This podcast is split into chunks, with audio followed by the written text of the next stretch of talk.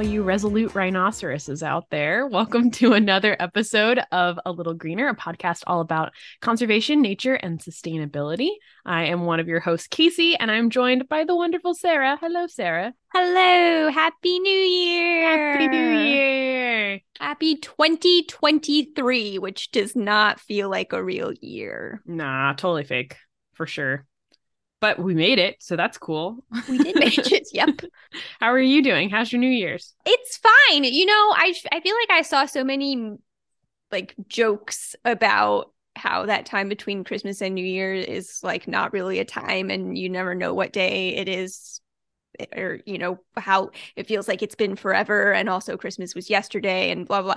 I've never really felt that before. I think it because I don't, like, have any time off work, and I don't have any kids that are off of school or anything like that. But I did still somehow really feel that this year. I feel like at the end of last year, I just sort of had no idea what was happening or what day it was or when the holidays were. And I feel like that has continued over into the new year. And I just feel like I'm totally like my work week, I just felt all messed up this week. Like I thought that today is my quote unquote Friday, and I felt like it was all day yesterday. I just sort of don't know what's going on. So confused is how I've started my new year. You know what? I think that's an okay way to start your new year. For me, because at my job, we start setting up for Christmas in August, and then we're in like full Christmas mode from like November into December. Like 2 days after Christmas, when we started doing our big Christmas sale, my coworker was like, enough. And like took down all of the Christmas stuff that was behind the register. Man. And I mean, it's, not at this point, because we have like we live in Christmas. So yeah, for like, you know, your 40 something hours a week in aggressive Christmas. And she's like, nope, it's spring behind the counter, and we're gonna buff the floors, and we're gonna get ready for the new year. And honestly, it felt like that's about as close to like a refresh there you go. That could be achieved. So yeah, I did not stay up till midnight. Heck no. Yep, I am just not that part. Or normally we do if we are with my cousins, but we had COVID issues and stuff. And so really COVID has ruined the last 3 New Year's that we've had. And so at this point, I haven't stayed up past midnight for a couple years. We don't have cable. We don't watch the ball drop or anything. No, yeah, I don't have any interest in the ball drop stuff anymore. And I have to get up at 4 o'clock in the morning. So yep, not worth. There was no staying up till midnight. But I do enjoy the concept of New Year and the fresh start. Me too. And all of that. So that's good. We'll have to discuss that at, you know, some future episode. I almost put that as our question for today, to talk about our environmental New Year's resolutions, but I did not. So we'll save that for an episode where we talk more in depth about that. My question for you this week, Casey, feels kind of random, but it actually is something that I'm just curious about for you. We're going to talk today about something that made the news recently towards the tail end of 2022. And so I'm just curious for you, like I sort of came across this by happenstance, sort of passively, which is how I feel like I get my news all too often now. So I'm curious for you, how do you stay up to date, or where do you learn about your environmental conservation news, stories, information? How do you feel like you keep yourself up to date? Because, you know, I always feel like you have a lot of knowledge about things. And I'm just curious, like what your procedures are, or what your favorite resources are, or how you do that. So when I worked directly in the field, I every morning would specifically read environmental news. And I was on Mongabay.com, which is a really great environmental news source. You should check them out if you haven't before. It's really great. And then E360 Yale is another one. And like every day I was at work, I would start my morning by checking my email and then checking to see if there were any breaking stories on there, because I was about to go talk to the public about the environment, and I like to stay up to date. Since then, because I don't have that routine, And frankly, sometimes when you overload yourself with environmental news, you get real sad. So I kind of broke that habit. At this point, I would say that my news algorithm knows me well enough that it does try and get me my environmental stories, at least the big ones. And then my social media is a lot of, I follow Mongabay, mm-hmm. and then I follow a couple other different environmental groups or people who I admire in the field. And then frankly, a lot of my friends are also in the field. And so I am able to get news stories through them as well. So I don't feel like I'm well-rounded and like actively in the know anymore, but I do feel like I am probably more well-rounded than the average American. Mm-hmm, sure.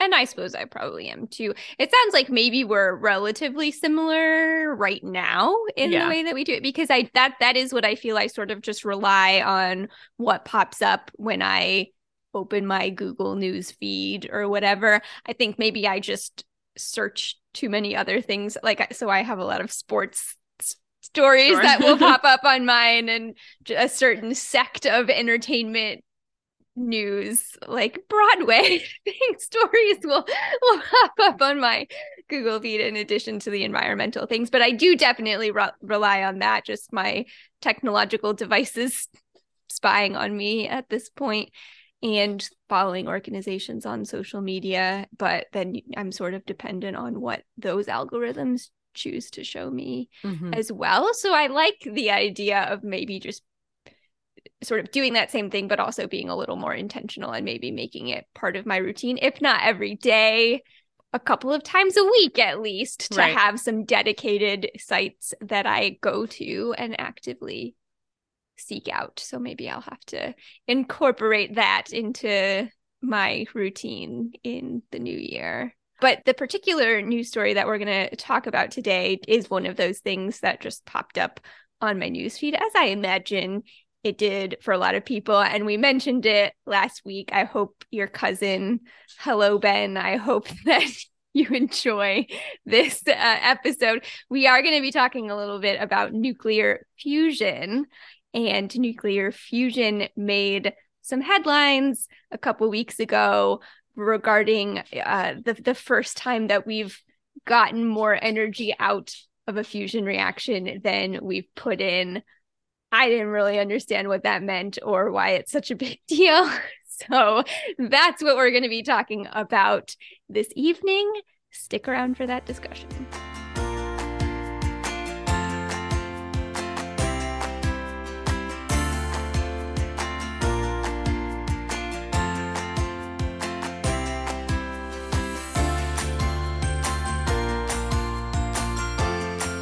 All right. Welcome, everybody, to yet another discussion that feels very intimidating to me as someone who was never particularly fond of physics or chemistry or that side of the sciences. Give me your biology and anatomy and all that fun stuff any day of the week. This is sort of like another language to me. But we are going to talk about nuclear fusion. I think of this as like a bonus episode to our energy series. So nobody is getting any power. We're not getting any electricity from nuclear fusion, except for very indirectly. Nuclear fusion is what is going on in the sun all the time. So I guess sort of indirectly, we're getting all of our power from nuclear fusion. None all and the all. Time at the same time. So this isn't, we're not going to look at this exactly like we do the other things in our energy series. I can't go super in depth into things like how nuclear fusion as an energy source is going to impact the environment. We will talk a little bit about that, but the fact is we just don't know because it's not happening yet. So we're going to talk about where we're at in all of that, and also talk a little bit about this news story that broke recently and what the big deal with that is. In order to do that and get into that and try to understand why we even care about nuclear fusion as a potential future source for electricity, I do want to go back to our episode that I poorly titled Nuclear Power. I should have titled it specifically Nuclear Fission. So let's do a quick recap of nuclear fission. Fission is generating heat by splitting atoms. So we're splitting an atom into smaller pieces, smaller nuclei, and other subatomic particles. So basically, fission becomes a chain reaction. It's an emission-free source of energy in that production of energy. Energy is released by splitting the nucleus into smaller pieces. That sort of makes sense in my brain. Like, I can understand splitting something up, releasing energy. So that's what fission is. Casey, do you remember what we talked about as far as some of the drawbacks of nuclear fission, or what your thoughts were, some of the things that you weren't maybe feeling so great about with regards to fission? Sure. So you've already sort of talked about the pro, which is that it's basically doesn't produce any carbon emissions during the process of creating energy. Mm-hmm. Again, to be super clear, nuclear fission is if you have a nuclear power plant near you right now, it uses fission. Right. Nobody's using fusion. It's all fission. Obviously, from a public perception standpoint, nuclear disasters are always, I think, the first thing, because when you think of nuclear, you could think of nuclear power plant, you could think of nuclear bomb, and they don't mm-hmm. feel super far apart, even though they are. Really, like, my issues is storage of the nuclear waste, because there is radioactive waste that remains. And right now, our sort of idea is keep it in a medium-term storage facility. No one really wants responsibility for it long-term. And I don't think humans have a great track record with things that we have no actual plan for. Right. So that's definitely an issue for me. And then we did talk a little bit about the environmental impacts of uranium mining, because you do have to have a particular fuel source. And while it seems like they have improved a lot of the methods for this, mining operations still have lots of impacts on the environment. So that's like the drawbacks environmental safety wise. Yeah. I still have questions about uranium mining, even though that has changed over the years. It has a not great history as well, which is something to consider. We've had some nuclear disasters, some meltdowns or partial meltdowns at various nuclear power plants around the world. And while some people might make the argument that those actually could have been a lot worse, that doesn't change the fact that they were still nuclear disasters. And that's going to be a hard thing. That is a hard thing for me to sweep aside. So there is that potential for things to really go wrong in these reactors. These, like I said, these are chain reactions. So if something goes wrong, things can, like, literally what will happen is this reaction overheats and the things literally melt. Like, and then things that we don't want to be escaping, that reactor can escape that reactor. So we don't want that to happen. And there's that public perception of that to get over as well. And then, yeah, you mentioned some, not all, but some of the radioactive waste generated from these plants is going to be radioactive for thousands of years, and the United States has still no long-term storage facility. It just blows my mind that we just don't have one. So that's big. We also mentioned cost of facilities and that sort of thing being a factor. That's the practical reason why we don't have more of them. They are actually more commonly built in the Eastern Hemisphere. Like, they're an industry that keeps being built, but they often in the US, because we sort of don't have a knowledge chain and we don't do it very often, they end mm-hmm. up costing lots and lots of money. So while it might be it takes a really long time for them to also to recoup all their costs as well. So while it might be a really great idea for a carbonless way of producing energy, whether the sun's out, whether the wind's blowing, the startup cost is pretty prohibitive to most places. And it is something that, of course, they're trying to work on with new technologies as well. But the fact remains that there are some drawbacks or considerations to keep in mind with fission. So are there other alternatives here? Let's look at nuclear fusion as an energy source. This has some of the same pros as fission in terms of it being a process that will not generate carbon emissions during the actual production of energy. And we'll talk about how it might relate to some of those drawbacks of nuclear fission as we go along. What the heck is nuclear fusion? I'm going to say these things backwards so many times tonight. But as the name would imply, fusion is putting two things together. So nuclear fusion is basically smashing two lightweight nuclei together to make one nucleus of a smaller total mass than the two originals put together. Does that make sense? So you're smashing two things together, and the product is actually smaller than the product of the two whole things were initially, which sort of already just doesn't make sense in my brain. But basically, that's going to end up releasing some energy. If you think back to that lovely equation that we all learned many years ago, E = mc². One of the things that means basically is that mass can be converted into energy. And C is a really, really large number. So even small differences in that mass can lead to big differences in energy. So that's what we're doing. It's sort of the opposite process of fission, and it confuses me sometimes that both of those things release energy, but they do. So that's what we're talking about with fusion. This only works with smaller, lighter nuclei. So for heavier nuclei, it's iron 56. Anything smaller than that, you can do fusion reactions with. Anything larger, you're going to have to put more energy into that reaction than you would be able to get out. So that's not very helpful to us. How does this happen? You have to have really high temperatures and really close conditions for nuclear fusion to occur.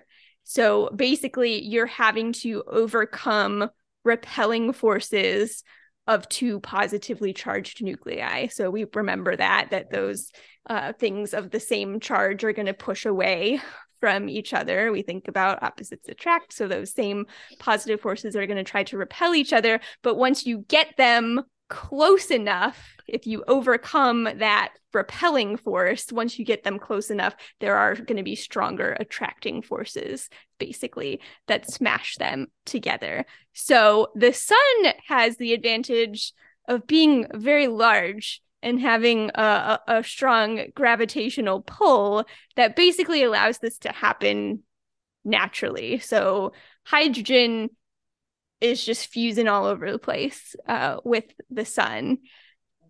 To make this happen on Earth, we have to heat plasma hotter than the sun. Think over 100 million degrees Celsius, like up to around 150 million degrees Celsius.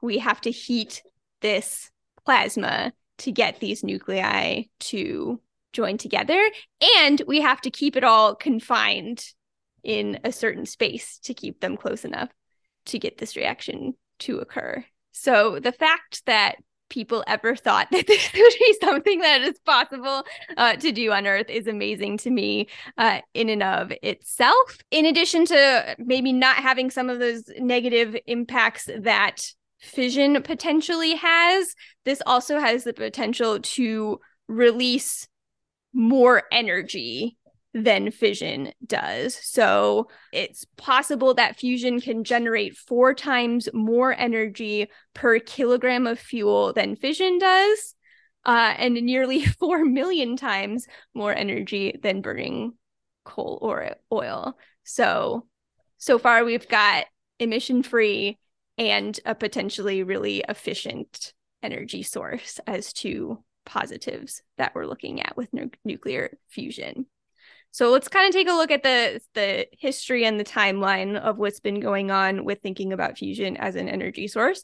There are nuclear fusion projects going on in over 50 countries around the world.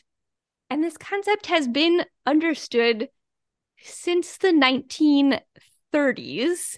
And the first fusion reaction was produced in a lab in 1934. So this just reminds me that our chemistry and physics classes, at least when I was in school, were so below the level of what these scientists are operating at. Like, I remember when we went from like, this is the diagram of the atom and all the electrons go in these little circles. And then like some point in high school, they were like, JK, they're a cloud. And you're like, whoa, hold on. Right. Yeah. We were talking about that before. Yeah, like, I'm like, it's too late. Like I can't do that. I can no longer comprehend that because you've showed me all of these little drawings of the electrons. And then at some point they were like, hey, remember that time we told you that like atoms are the smallest thing? That also wasn't really true. There's subatomic particles that are like even smaller than neutrons and protons and electrons. Like there's all sorts of things going on here, and just take our word for it. It's happening, but it's not really going to impact. And so that's when I think we get into this fusion conversation that a lot of us don't really have the vocabulary for conceptualizing where it is, where like a lot of these other things is like the sun, I lighted on fire. The wind. Casey, is this your way of telling me that I did a really poor job explaining? No, not at all. I actually think you did a really great job explaining. I just think that like even when you do a good job explaining, the actual mechanism can be really hard to picture because energy, first of all, is not something that you can picture really easily. It's normally like some squiggly line on a graph being like energy, but just all the things going on with this are just so different than our traditional ways of getting energy that I think for the general population, it feels science fiction, even though it feels science fiction. And it's reading about all of this. And I had moments, of clarity where like, I feel like I get it, and then I would lose it. But it's hard even just because we're not doing it yet, or different places are trying to do different things. There's not like I could look up with nuclear fission, I could find pictures and diagrams of what a nuclear reactor looks like and how it works and what all the parts are. You can't even really do that for nuclear fusion yet. So not only am I trying to just sort of mentally grasp this concept of the subatomic particles and trying to remember those things that I learned in physics and chemistry, like trying to do it without as nearly as much like concrete visual information is quite the challenge. But it is really interesting. And as usual, we'll have lots of links that you can check out in the show notes too, if you want to try to sort of grasp this concept a little bit more. So it's incredible to me that, for as hard as it is for me to understand this now, that this is something that has been looked at since the 1930s. There was a big breakthrough in 1968 in the Soviet Union. Researchers there were able to achieve temperature levels and plasma confinement time. Remember, those are two important things. We need this to be really hot, and we need it to be closely contained. That had never been attained before. So they used a machine that it's described as a donut-shaped magnetic confinement device. I do not know how to pronounce this word. Tokamak? That's right? What it looks like to me. Yeah. Tokamak. And this is probably the forefront design that it seems like scientists are still thinking would be used in the production of commercially available energy for fusion reactions. So keep that word in mind, however you pronounce it. And then the Joint European Torus, or JET, J-E-T, in the UK, which has been in operation since 1983, achieved the world's first controlled release of fusion power in 1991. The Tor Supra, Tokamak, I'm going to pronounce it differently every time, in France, holds the record for the longest plasma duration time of any Tokamak, which is 6 minutes and 30 seconds. The Japanese JT60 achieved the highest value of fusion triple product, is what they call it, which is density, temperature, and confinement time of any device.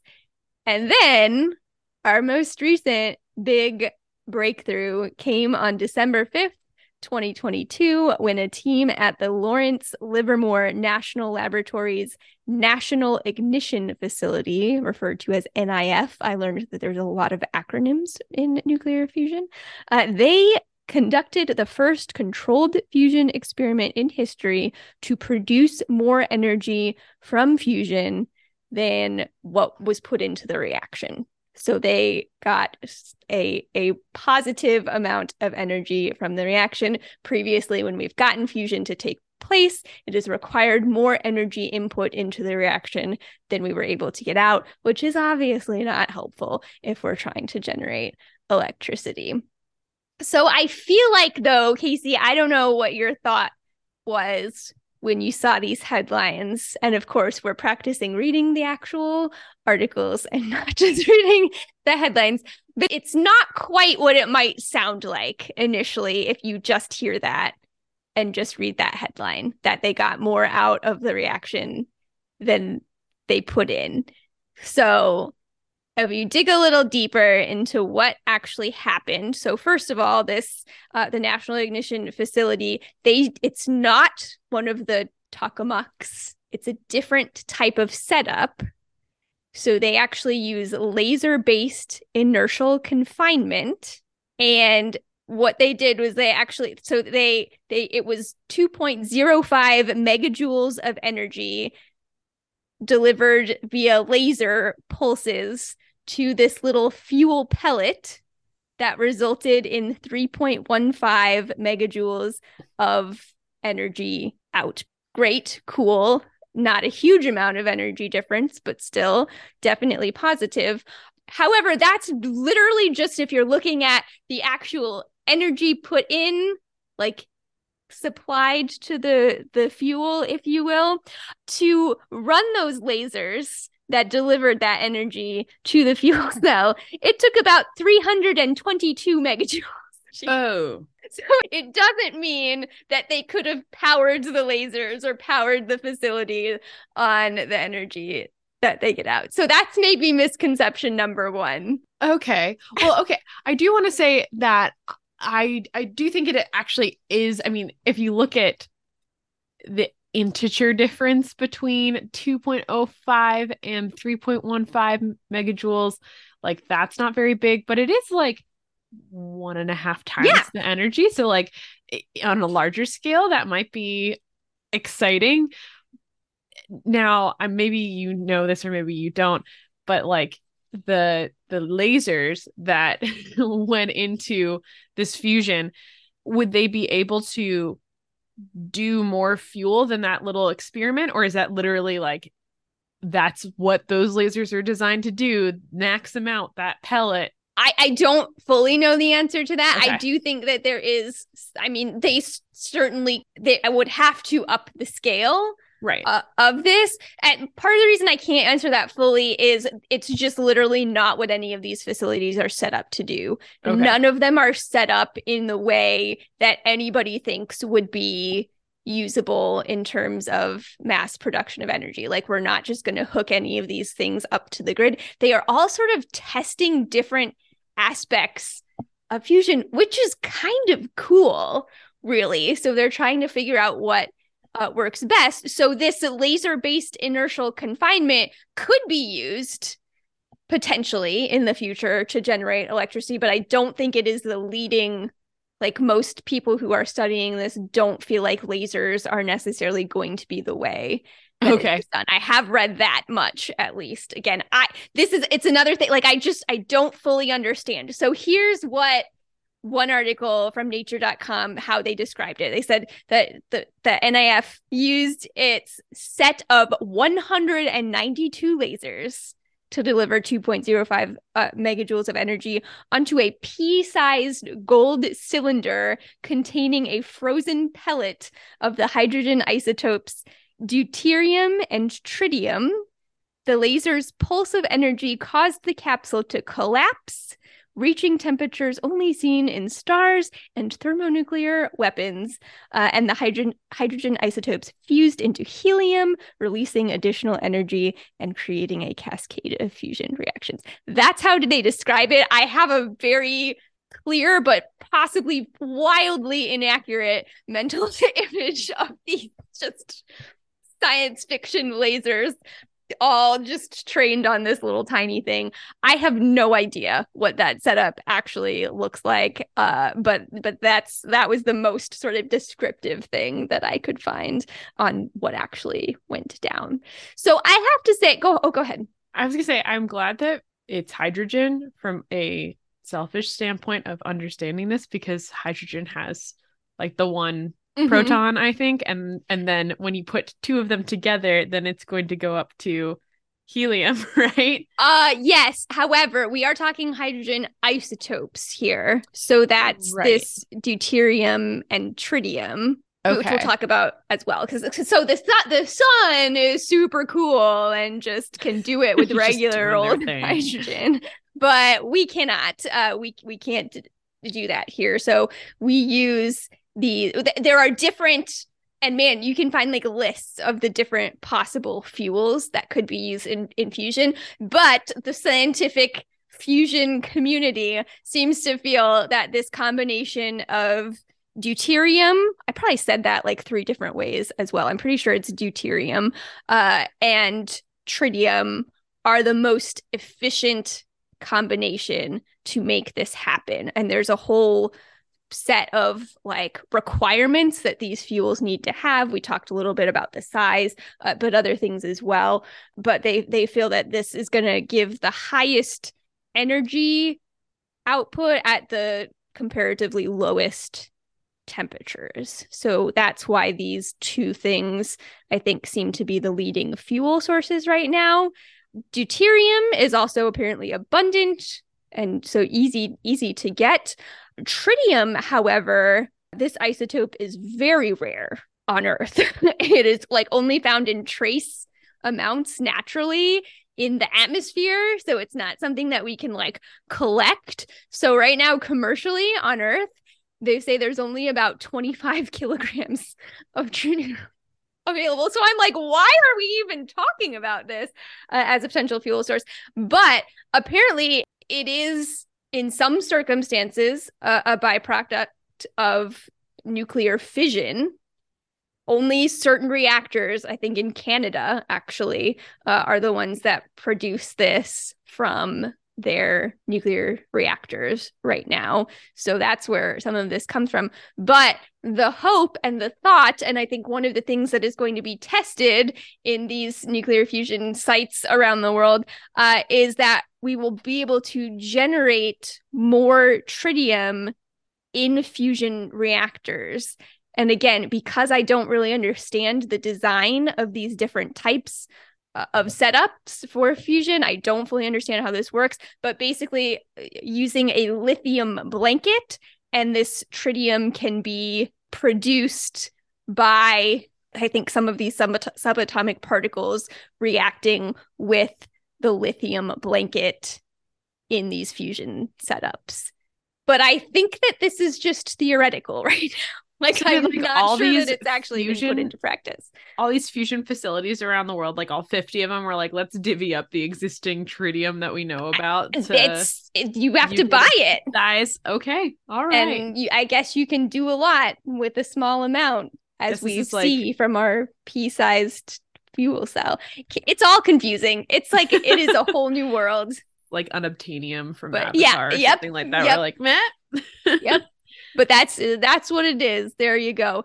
So basically, you're taking these two different isotopes of hydrogen, you're smashing them together to create helium and your free neutrons, and releasing energy in the process. So then does the helium combine again? Or is this just because there's so many atoms going on that it's pretty... Once again, this is another thing that I don't quite understand, okay, because I think it has to do with, like, we haven't sustained this for very long.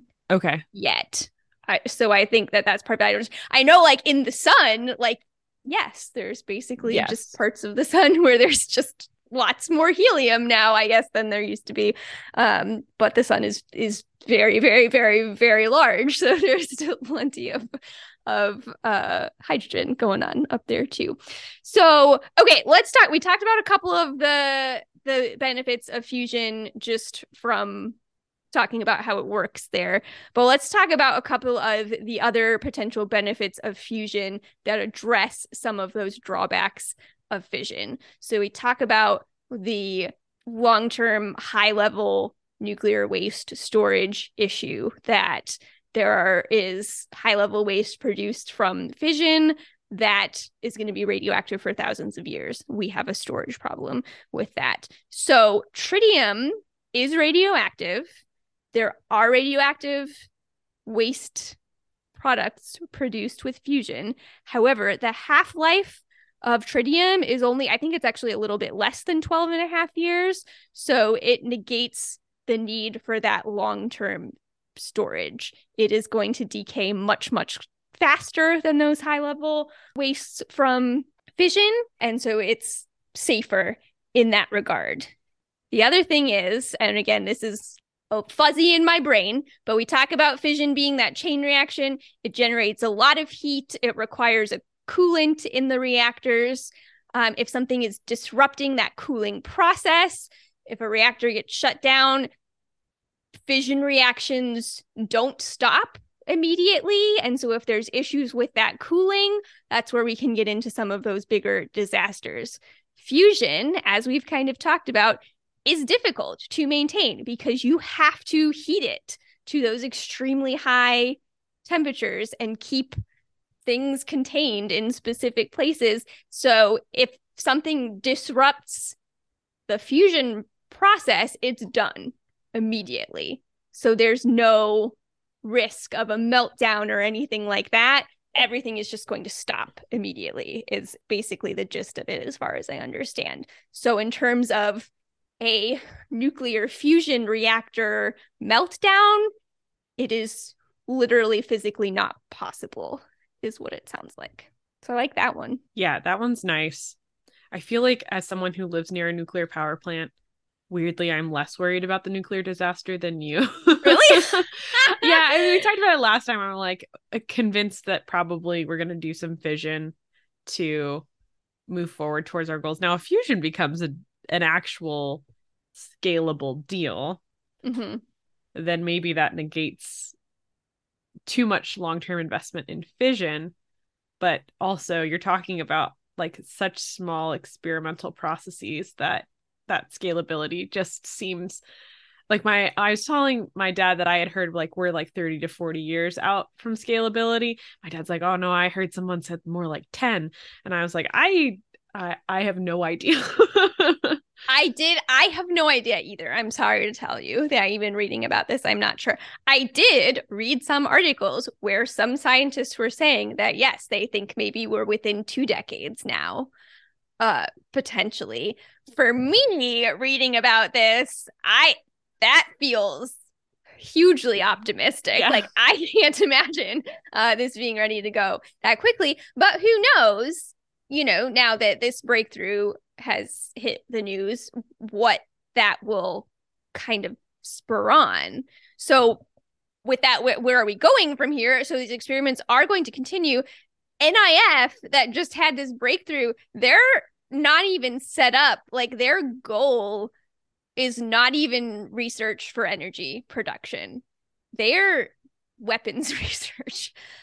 Which is a potential. I mean, there is still, like, I think we mentioned in our other nuclear energy episode that, I mean, fusion is the process used in H-bombs. Like, we didn't talk about that much, but there is still some of that concern that as we progress with nuclear fusion, that there could be more weapons issues. I don't know. That's kind of a separate. I'm compartmentalizing that for now, sure. I think. But so more experiments are going to continue. We'll see if this happening, whether NIF will continue down that route, or if maybe funding will start to pivot more now towards this idea of cleaner energy. So we'll see how that goes. But there are other sites currently running, and a big one that will come up if you look up anything about nuclear fusion at this point is ITER.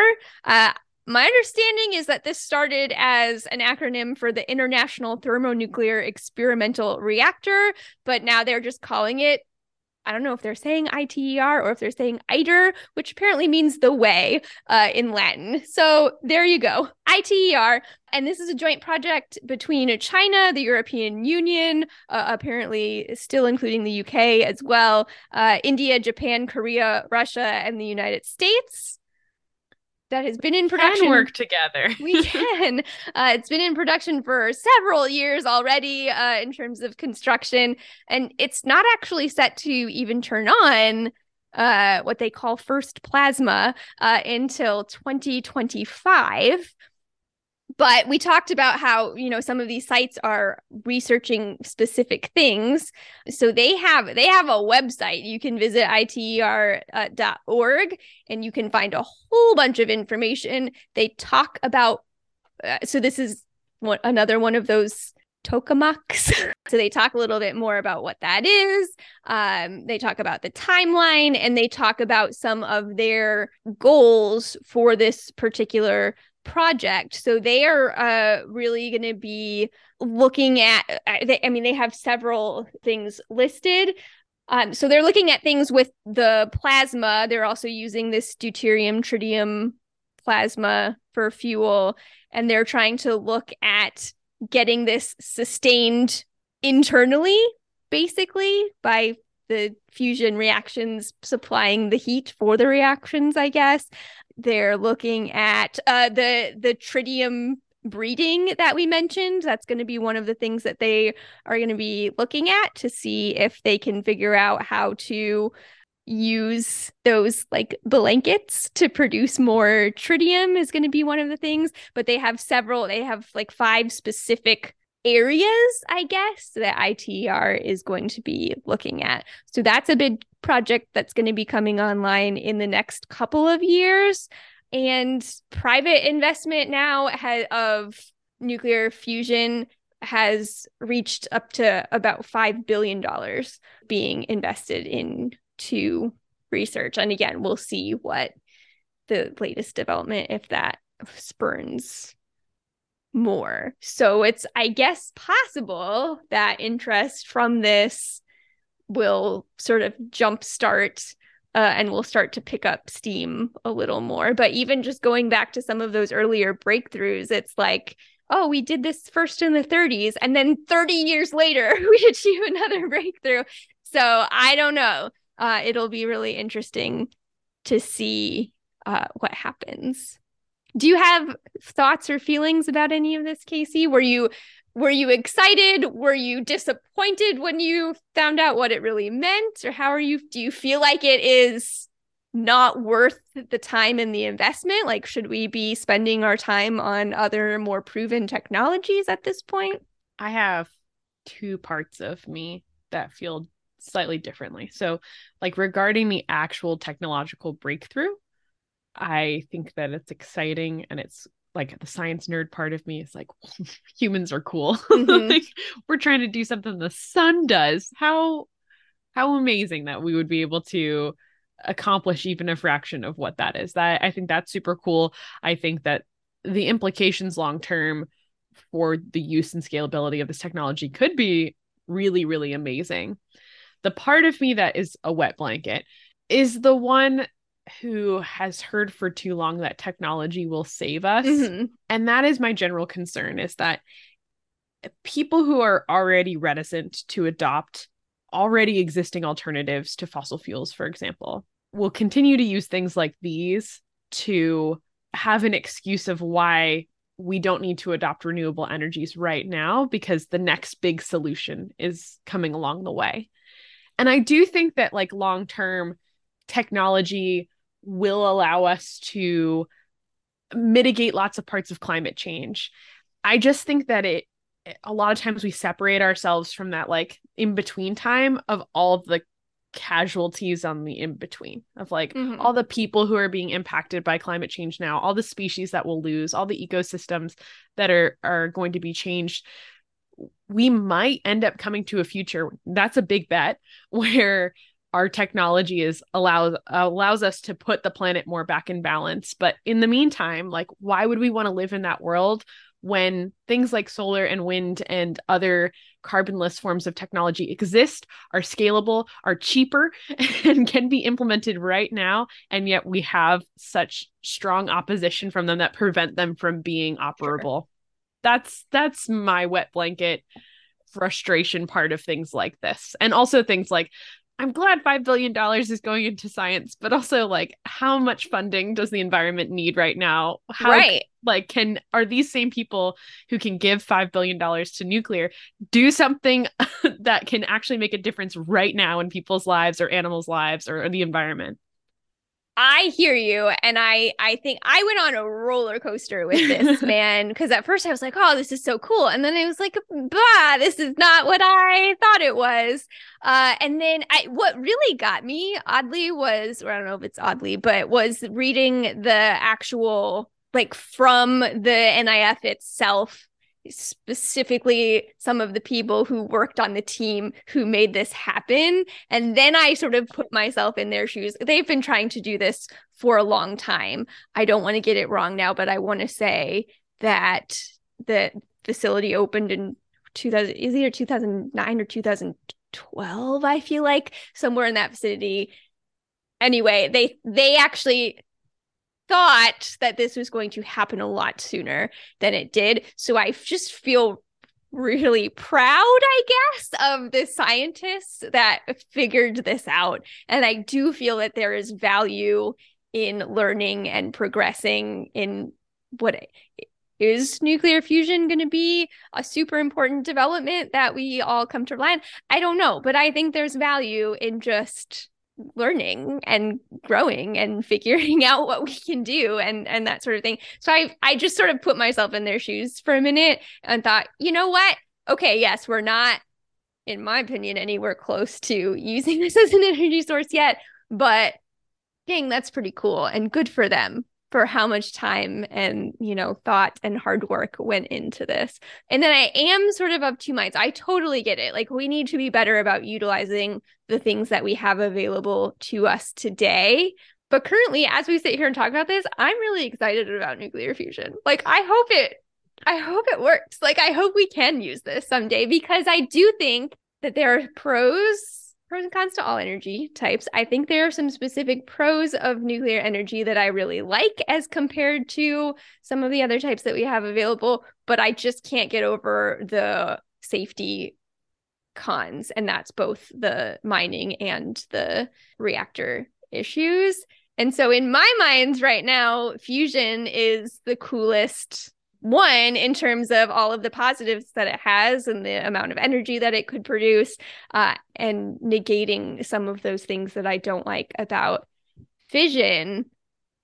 And so in my head, it's so fantastic. The problem is that it really is only in my head right now. So I don't know. I guess that was a long-winded way of just saying that I think it's really cool, and I know that we need to be investing in things right now, but I do think that there is also space to continue investing in these things to come. And I'm excited about it. It was fun to learn about. I think I want it to work. I just don't want us to bank on it working. I think that's where I'm at. Totally agree. And I do feel like this is a little bit different than things where I read about like carbon capture is going to save us and like stuff like that. To me, this is different. But I can see how some people might treat it the same as, oh, fusion is coming, so who cares about any of this other stuff? To me, it's not like that and shouldn't be treated as such, I think. But I think it could be an important player, an important piece of the puzzle down the line. And right, we also need to keep moving forward with the things that we have right now. Thanks, Sarah. Yeah. I learned a lot of things. I hope so. I don't know. But yes, we'll have some links for you available in the notes, and we will wrap things up in just a moment. So stick around.